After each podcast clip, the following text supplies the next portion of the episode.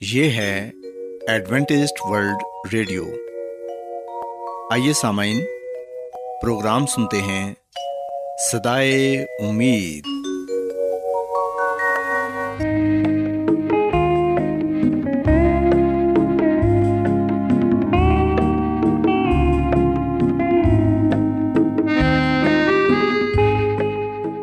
سامعین، پروگرام سدائے امید کے ساتھ میں آپ کی میزبان فرا سلیم اور صادق عبداللہ خان آپ کی خدمت میں حاضر ہیں۔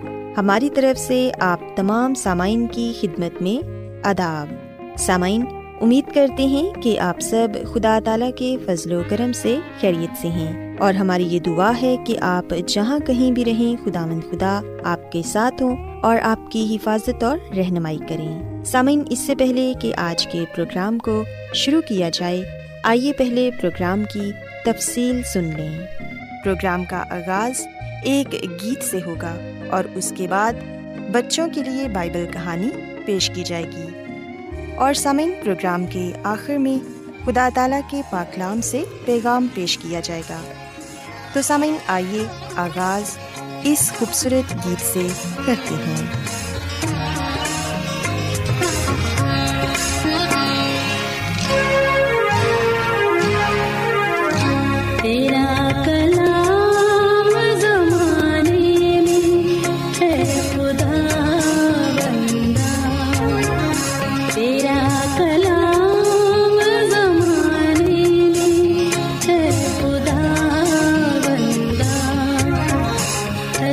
سکھا کے رہا جس کی تو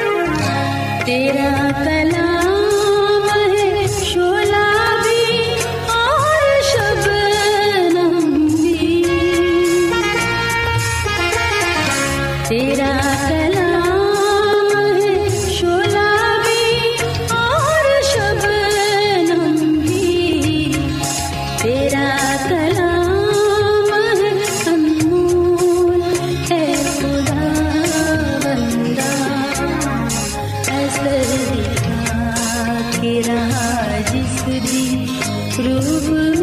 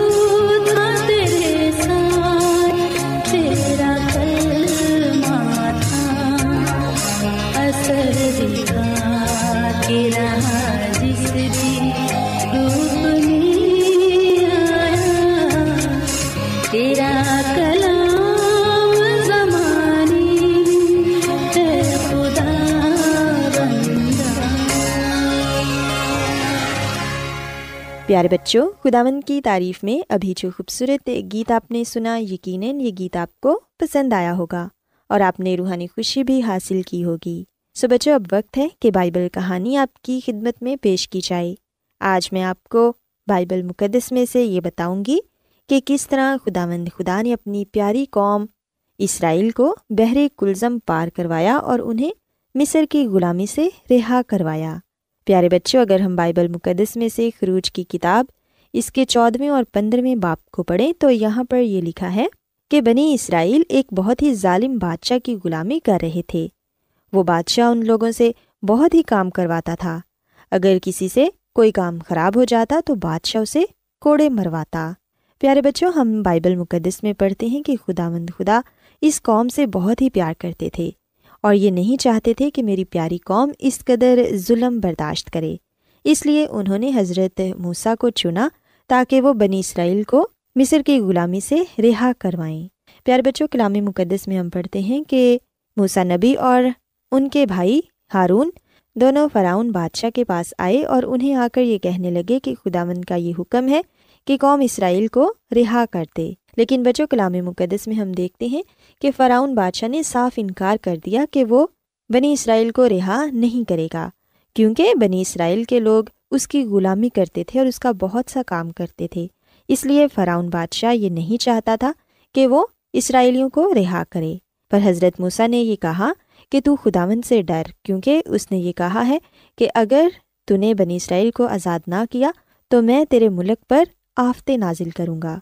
لیکن بچوں، ہم دیکھتے ہیں کہ فراؤن بادشاہ کو موسا نبی کی کسی بات پہ بھی یقین نہیں تھا۔ وہ خداون سے نہیں ڈرتا تھا۔ اور پھر ایسا ہوا کہ پھر خداون نے اس ملک پر آفتیں نازل کیں۔ جب اس ملک پر خداون کا کہر نازل ہوتا تو فراؤن بادشاہ حضرت مسا سے یہ کہتا کہ تو اپنے خداون سے دعا کر کہ اگر یہ آفت ٹل گئی تو میں بنی اسرائیل کو رہا کر دوں گا۔ لیکن ہم دیکھتے ہیں کہ جیسے ہی حضرت مسا خداون سے دعا کرتے اور وہ آفت ٹل جاتی تو فراؤن بادشاہ پھر اپنی بات سے مکر جاتے۔ اسی طرح نو آفتیں ملک مصر پر نازل ہوئیں، لیکن بادشاہ کا دل نہ پگھلا۔ اس نے ابھی تک یہ ارادہ کر رکھا تھا کہ وہ بنی اسرائیل کو نہیں جانے دے گا۔ اور پھر بچوں، ہم بائبل مقدس میں پڑھتے ہیں کہ جب ملک مصر پر آخری بلا نازل ہوئی تو تب بادشاہ رونے لگا۔ آخری آفت جو اس ملک پر نازل ہوئی وہ یہ تھی کہ اس ملک کے سارے پہلوٹے بیٹے مارے گئے۔ یہاں تک کہ فراؤن بادشاہ کا پہلوٹا بیٹا بھی مر گیا۔ مصریوں کے ہر گھر میں ماتم ہو رہا تھا۔ سب لوگ رو رہے تھے۔ بادشاہ بھی بہت ہی غمگین تھا۔ سو اس نے غصے اور غمی کی حالت میں حضرت موسیٰ سے یہ کہہ دیا کہ وہ قوم بنی اسرائیل کو آزاد کرتا ہے۔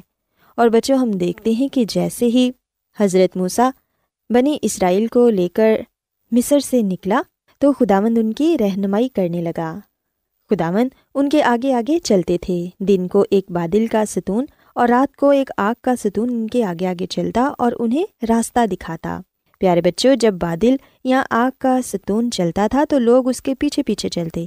لیکن جب وہ ٹھہر جاتا تو اسرائیلی لوگ جان لیتے کہ اب کچھ مدت کے لیے انہیں اسی جگہ ٹھہرنا ہوگا۔ اس لیے وہ خیمے لگا لیتے تھے۔ جب تک ستون نہیں چلتا تھا وہ وہیں قیام کرتے تھے۔ پیارے بچوں، ہم دیکھتے ہیں کہ تین دن کا سفر طے کرنے کے بعد وہ بحر کلزم پر پہنچے۔ اس دوران مصر میں اپنے محل میں بادشاہ کچھ اور ہی سوچ رہا تھا۔ اس نے یہ سوچا کہ اسرائیلی غلاموں کو میں نے کیوں جانے دیا؟ وہ اس ہولناک آفت کو بالکل بھول گیا جس کے باعث اس نے انہیں ملک سے جلدی جلدی نکالا تھا۔ اب وہ پریشان تھا کہ ان کی سخت محنت کے بغیر میں اپنی عمارتیں کیسے بنواؤں گا۔ وہ سوچنے لگا کہ مجھے ان سب کو واپس لانا ہوگا۔ پیارے بچوں، بادشاہ نے اپنے سپاہیوں کو حکم دیا کہ گھوڑے اور رت تیار کرو اور اسرائیلیوں کو ڈھونڈنے کے لیے فوراً نکلو۔ اور ہم دیکھتے ہیں کہ تھوڑی دیر میں ہی انہوں نے دیکھ لیا کہ اسرائیلیوں کی بڑی بھیڑ اپنے بچوں، بھیڑ بکریوں اور دوسرے چپائیوں کے ساتھ تھکے تھکے قدموں سے آگے بڑھ رہی ہے۔ مصریوں نے سوچا کہ ہم بڑی آسانی سے انہیں گھیر کر واپس لا سکتے ہیں۔ اتنے میں اسرائیلی بحر کلزم کے کنارے خیمے لگانے میں مصروف ہو گئے۔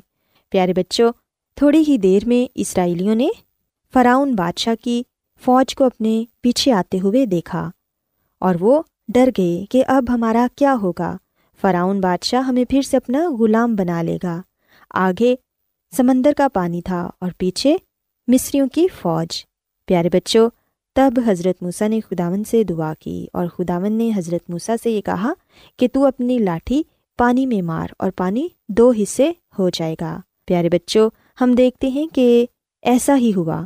جب حضرت موسیٰ نے دعا ختم کی تو انہوں نے اپنی لاٹھی سمندر کے پانی میں ماری اور پھر اچانک مشرق سے تیز ہوا چلنے لگی اور اتنے زور سے چلی کہ سمندر کا پانی دو حصے ہو گیا اور بیچ میں زمین نظر آنے لگی۔ سمندر میں سے رستہ بن گیا۔ ادھر خدا کا رہنما بادل اسرائیلیوں کے سامنے سے ہٹ کر ان کے پیچھے چلا گیا۔ اب آگے بڑھتے ہوئے مصری اسرائیلیوں کو دیکھ نہیں سکتے تھے۔ اسرائیلیوں نے جلدی جلدی اپنے بچوں کو ساتھ لیا اور بھیڑ، بکریوں اور چپائیوں کو ہانکتے ہوئے قطار در قطار سمندر کے پار چلے گئے۔ ادھر مصریوں کے گھوڑے اور رتھ بھی آ پہنچے۔ انہوں نے بھی سوچا کہ وہ جلدی جلدی سمندر میں سے ہو کر اسرائیلیوں کو پکڑ لیں گے۔ لیکن بچوں، ہم دیکھتے ہیں کہ جیسے ہی بنی اسرائیل سمندر کے دوسرے کنارے پہنچ گئی، تو تب سمندر کا پانی ایک ہو گیا اور سارے کے سارے مصری سمندر کے پانی میں ڈوب کر غرق ہو گئے۔ خدا مند خدا نے اپنی پیاری قوم کو ہمیشہ ہمیشہ کے لیے بچا لیا۔ اب مصری فوج ہلاک ہو چکی تھی اور فراؤن بادشاہ ان کو اپنا غلام نہیں بنا سکتا تھا۔ سو بچوں، یاد رکھیں کہ جس طرح خدا مند خدا نے بنی اسرائیل کو مصر کی غلامی سے رہا کروایا، اسی طرح انہوں نے ہمیں گناہ کی غلامی سے رہا کروایا ہے۔ پیارے بچوں، یاد رکھیں کہ اگر ہم مسیحی زندگی میں کامیابی حاصل کرنا چاہتے ہیں، تو پھر ہم سب کو ماضی کی غلط کاریوں اور گناہ آلودہ زندگی کو چھوڑنا ہوگا۔ اپنے گناہوں کو ترک کر کے ہمیں توبہ کرنی ہوگی۔ اس نئے سال کے شروع میں ہمارے سامنے نیا یروشلم اور مسیح ہے۔ جہاں نہ موت ہوگی، نہ غم، نہ اندھیرا اور نہ بیماری۔ نہ ہی ہمارے پیچھے رنج و عالم ناکامیاں اور مایوسیاں ہوں گی۔ اس لیے ہمیں اس نئے سال میں آگے بڑھنا ہے اور خدا مند خدا میں اپنی زندگی کو گزارنا ہے۔ سو بچوں، اگر آپ یہ چاہتے ہیں کہ آپ ایک نئی زندگی حاصل کریں، تو پھر آج ہی یسنسی کو اپنا نجات دہندہ قبول کریں، اپنے گناہوں کا اقرار کریں اور توبہ کر کے ان سے نئی زندگی پائیں۔ تاکہ آپ بھی خداوند کے بیٹے اور بیٹیاں کہلا سکیں۔ سو میں امید کرتی ہوں کہ آپ کو آج کی بائبل کہانی پسند آئی ہوگی۔ کیا آپ بائبل کی مقدس پیشن گوئیوں اور نبوتوں کے سربستہ رازوں کو معلوم کرنا پسند کریں گے؟ کیا آپ دنیا کے ایسے رجحانات کے باعث پریشان ہیں جو گہری طریقے کا اشارہ دیتے ہیں؟ ورلڈ ریڈیو سنتے رہیے۔ جو آپ سب کے لیے صدائے امید ہے۔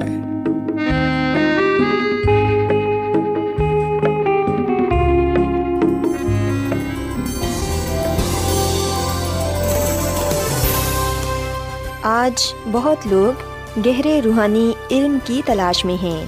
وہ اس پریشان کن دنیا میں راحت اور خوشی کے خواہش مند ہیں۔ اور خوشخبری یہ ہے کہ بائبل مقدس آپ کی زندگی کے مقاصد کو ظاہر کرتی ہے۔ اے ڈبلیو آر پر ہم آپ کو خدا کا کلام سکھاتے ہیں، جو اپنی گواہی آپ ہے۔ خط لکھنے کے لیے آپ ہمارا پتہ نوٹ کر لیں۔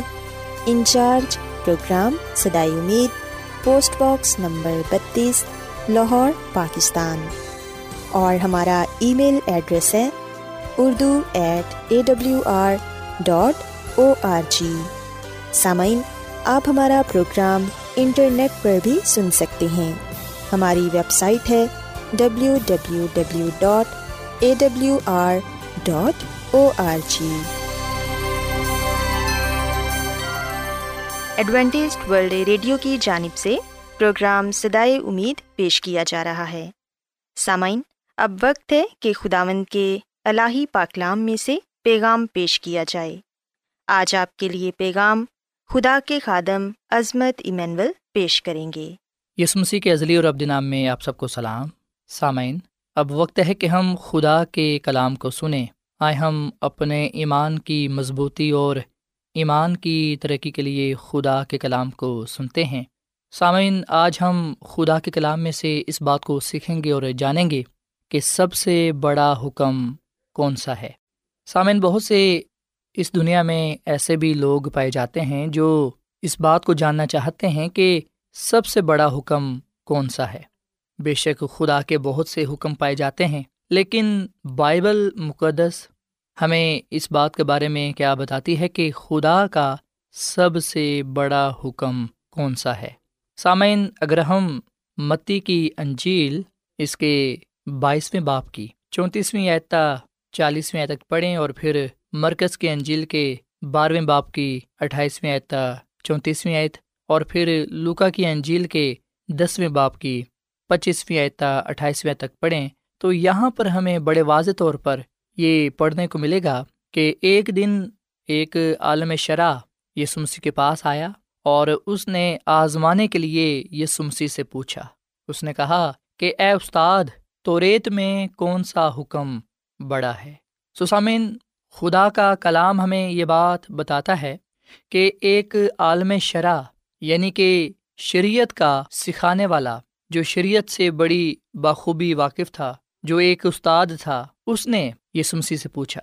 یہ کیسی ہی حیران کن بات ہے کہ ایک استاد اور وہ جو دوسروں کو شریعت کی تعلیم دیتا تھا، شریعت کے بارے میں بتاتا تھا، شریعت کی تشریح کرتا تھا وہ یسمسی سے پوچھتا ہے کہ سب سے بڑا حکم کون سا ہے؟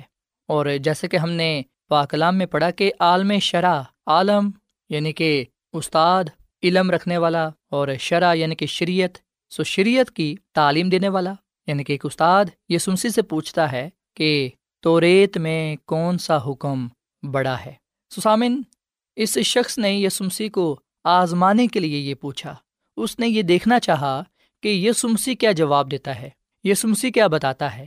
جبکہ وہ خود عالم شرح تھا اور تو ریت کی کتاب سے بخوبی واقف تھا۔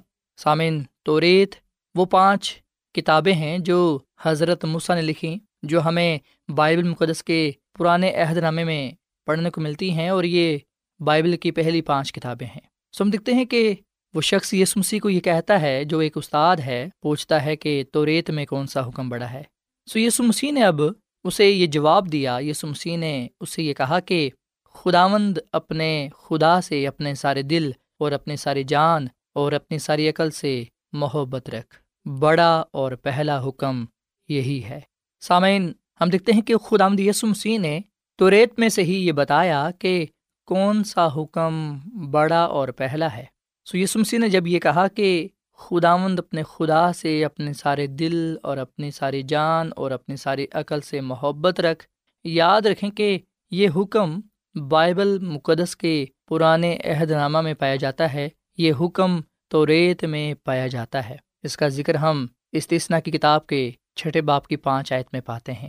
سو یاد رکھیں کہ خدا یسو مسیح نے نہ صرف اس شخص کو جو یسو مسیح کو آزمانے کے لیے آیا، جو یسو مسیح سے پوچھنے کے لیے آیا کہ کون سا بڑا حکم ہے۔ نہ صرف یسو مسیح نے اس کو یہ بتایا، بلکہ آج وہ ہم سب کو بھی یہ بات بتاتے ہیں کہ سب سے بڑا حکم کون سا ہے۔ سامعین، یاد رکھیے گا کہ سب سے بڑا حکم جو خدا کا ہمارے لیے ہے، وہ یہ ہے کہ ہم خدا سے محبت رکھیں۔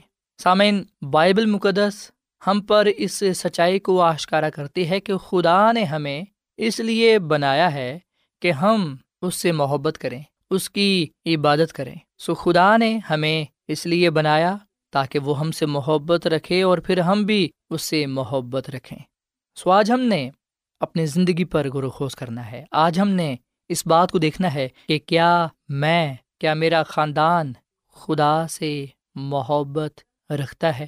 کیا میں خدا سے محبت رکھتا ہوں؟ سامن ہو سکتا ہے کہ آپ یہ کہیں۔ آپ کا یہ جواب ہو کہ جی ہاں میں خدا سے محبت رکھتا ہوں، میں خدا سے ڈرتا ہوں، میں تو دعا بھی کرتا ہوں، میں تو عبادت بھی کرتا ہوں، میں خدا کے گھر بھی جاتا ہوں، مجھے خدا سے محبت ہے۔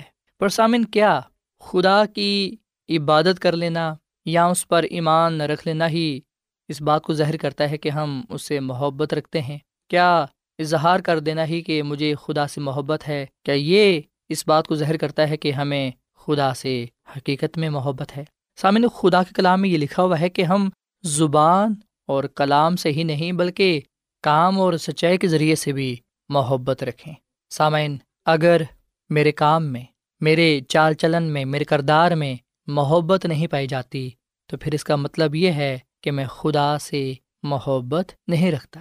سامعین، خدا کے کلام میں یہ لکھا ہوا ہے کہ اگر ہم اس کے حکموں پر چلتے ہیں، تو اس کا مطلب ہے کہ ہم اس سے محبت رکھتے ہیں۔ سو ہم نے آج اپنی گفتگو کو، اپنے چال چلن کو دیکھنا ہے کہ کیا ہماری گفتگو میں، ہمارے چال چلن میں محبت پائی جاتی ہے۔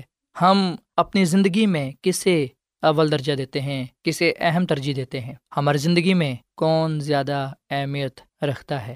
سامعین، ہم نے اپنے کردار سے یہ ظاہر کرنا ہے، اس بات کا اظہار کرنا ہے کہ ہمیں خدا سے محبت ہے۔ اگر میں خدا کے پیچھے چلتا ہوں اور میرے دل میں خدا کی محبت پائی جاتی ہے، خدا سے چاہت پائی جاتی ہے، اگر میں دل سے خدا کا طالب ہوں تو اس کا مطلب ہے کہ میں خدا سے پیار کرتا ہوں۔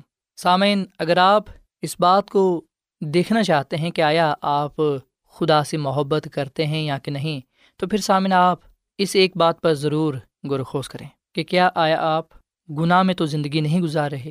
جو شخص گناہ کرتا ہے، جو گناہ میں زندگی گزارتا ہے، وہ خدا سے محبت نہیں رکھتا۔ چاہے وہ کتنے ہی بڑے بڑے دعوے ہی کیوں نہ کرے۔ اگر ہمارے دل میں خدا کی محبت ہے، تو پھر ہم گناہ کی طرف نہیں جائیں گے۔ سو گناہ ہمیں خدا سے محبت کرنے سے رکتا ہے۔ سو جس زندگی میں گناہ پایا جاتا ہے، جو زندگی گناہ کے ساتھ چپکی ہوئی ہے، وہ زندگی خدا سے محبت نہیں کرتی۔ خدا تو اس زندگی سے محبت کرتا ہے، پر ہم دیکھتے ہیں کہ جو گناہ میں زندگی گزارتا ہے، وہ خدا سے محبت نہیں کرتا۔ بلکہ خدا سے وہی محبت کرے گا جو اپنے آپ کو گناہ سے دور رکھے گا۔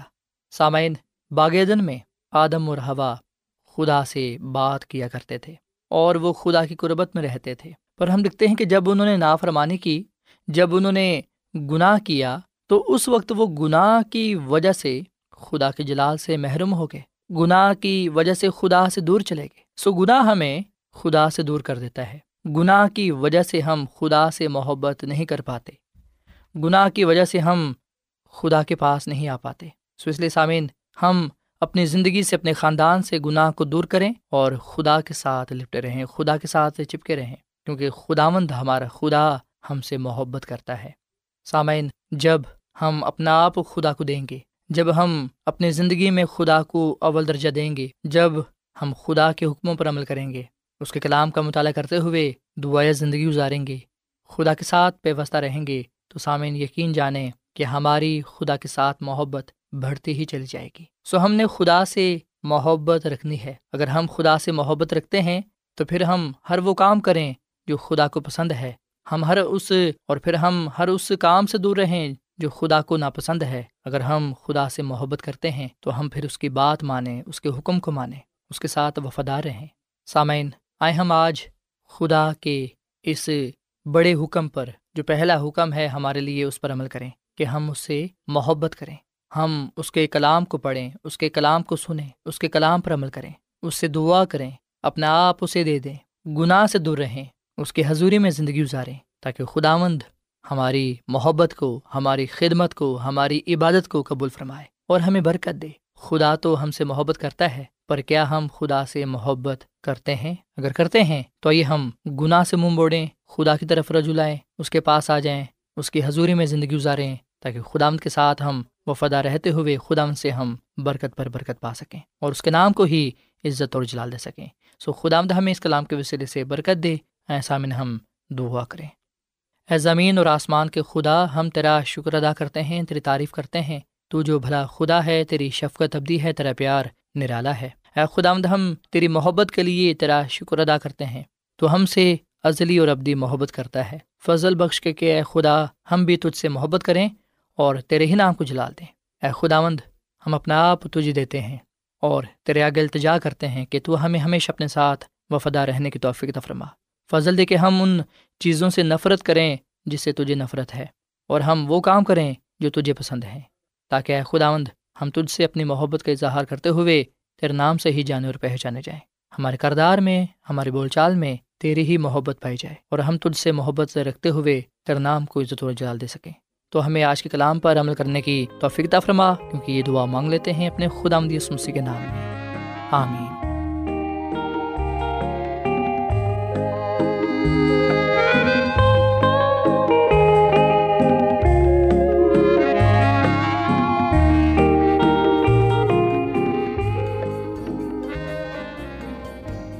روزانہ ایڈوینٹسٹ ورلڈ ریڈیو چوبیس گھنٹے کا پروگرام جنوبی ایشیا کے لیے اردو، انگریزی، پنجابی، پشتو، سندھی اور بہت سی زبانوں میں پیش کرتا ہے۔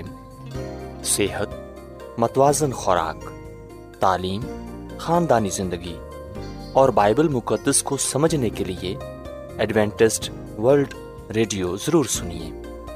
یہ ریڈیو آپ کی فکر کرتا ہے۔ ایڈوینٹسٹ ورلڈ ریڈیو کی جانب سے پروگرام سدائے امید نشر کیا جا رہا تھا۔ امید کرتے ہیں کہ آج کا پروگرام آپ کو پسند آیا ہوگا۔ سامعین اپنی دعائیا درخواست اور بائبل مقدس کو مزید جاننے کے لیے آپ ہمیں اس نمبر پر واٹس ایپ کریں۔ نمبر نوٹ کر لیں۔ Zero zero one seven four seven two eight one two eight four nine یا پھر plus one seven four seven two eight one two eight four nine.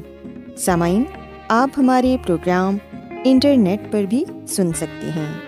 ہماری ویب سائٹ ہے W W W dot A W R dot O R G کل اسی وقت اور اسی frequency پر دوبارہ آپ سے ملاقات ہوگی۔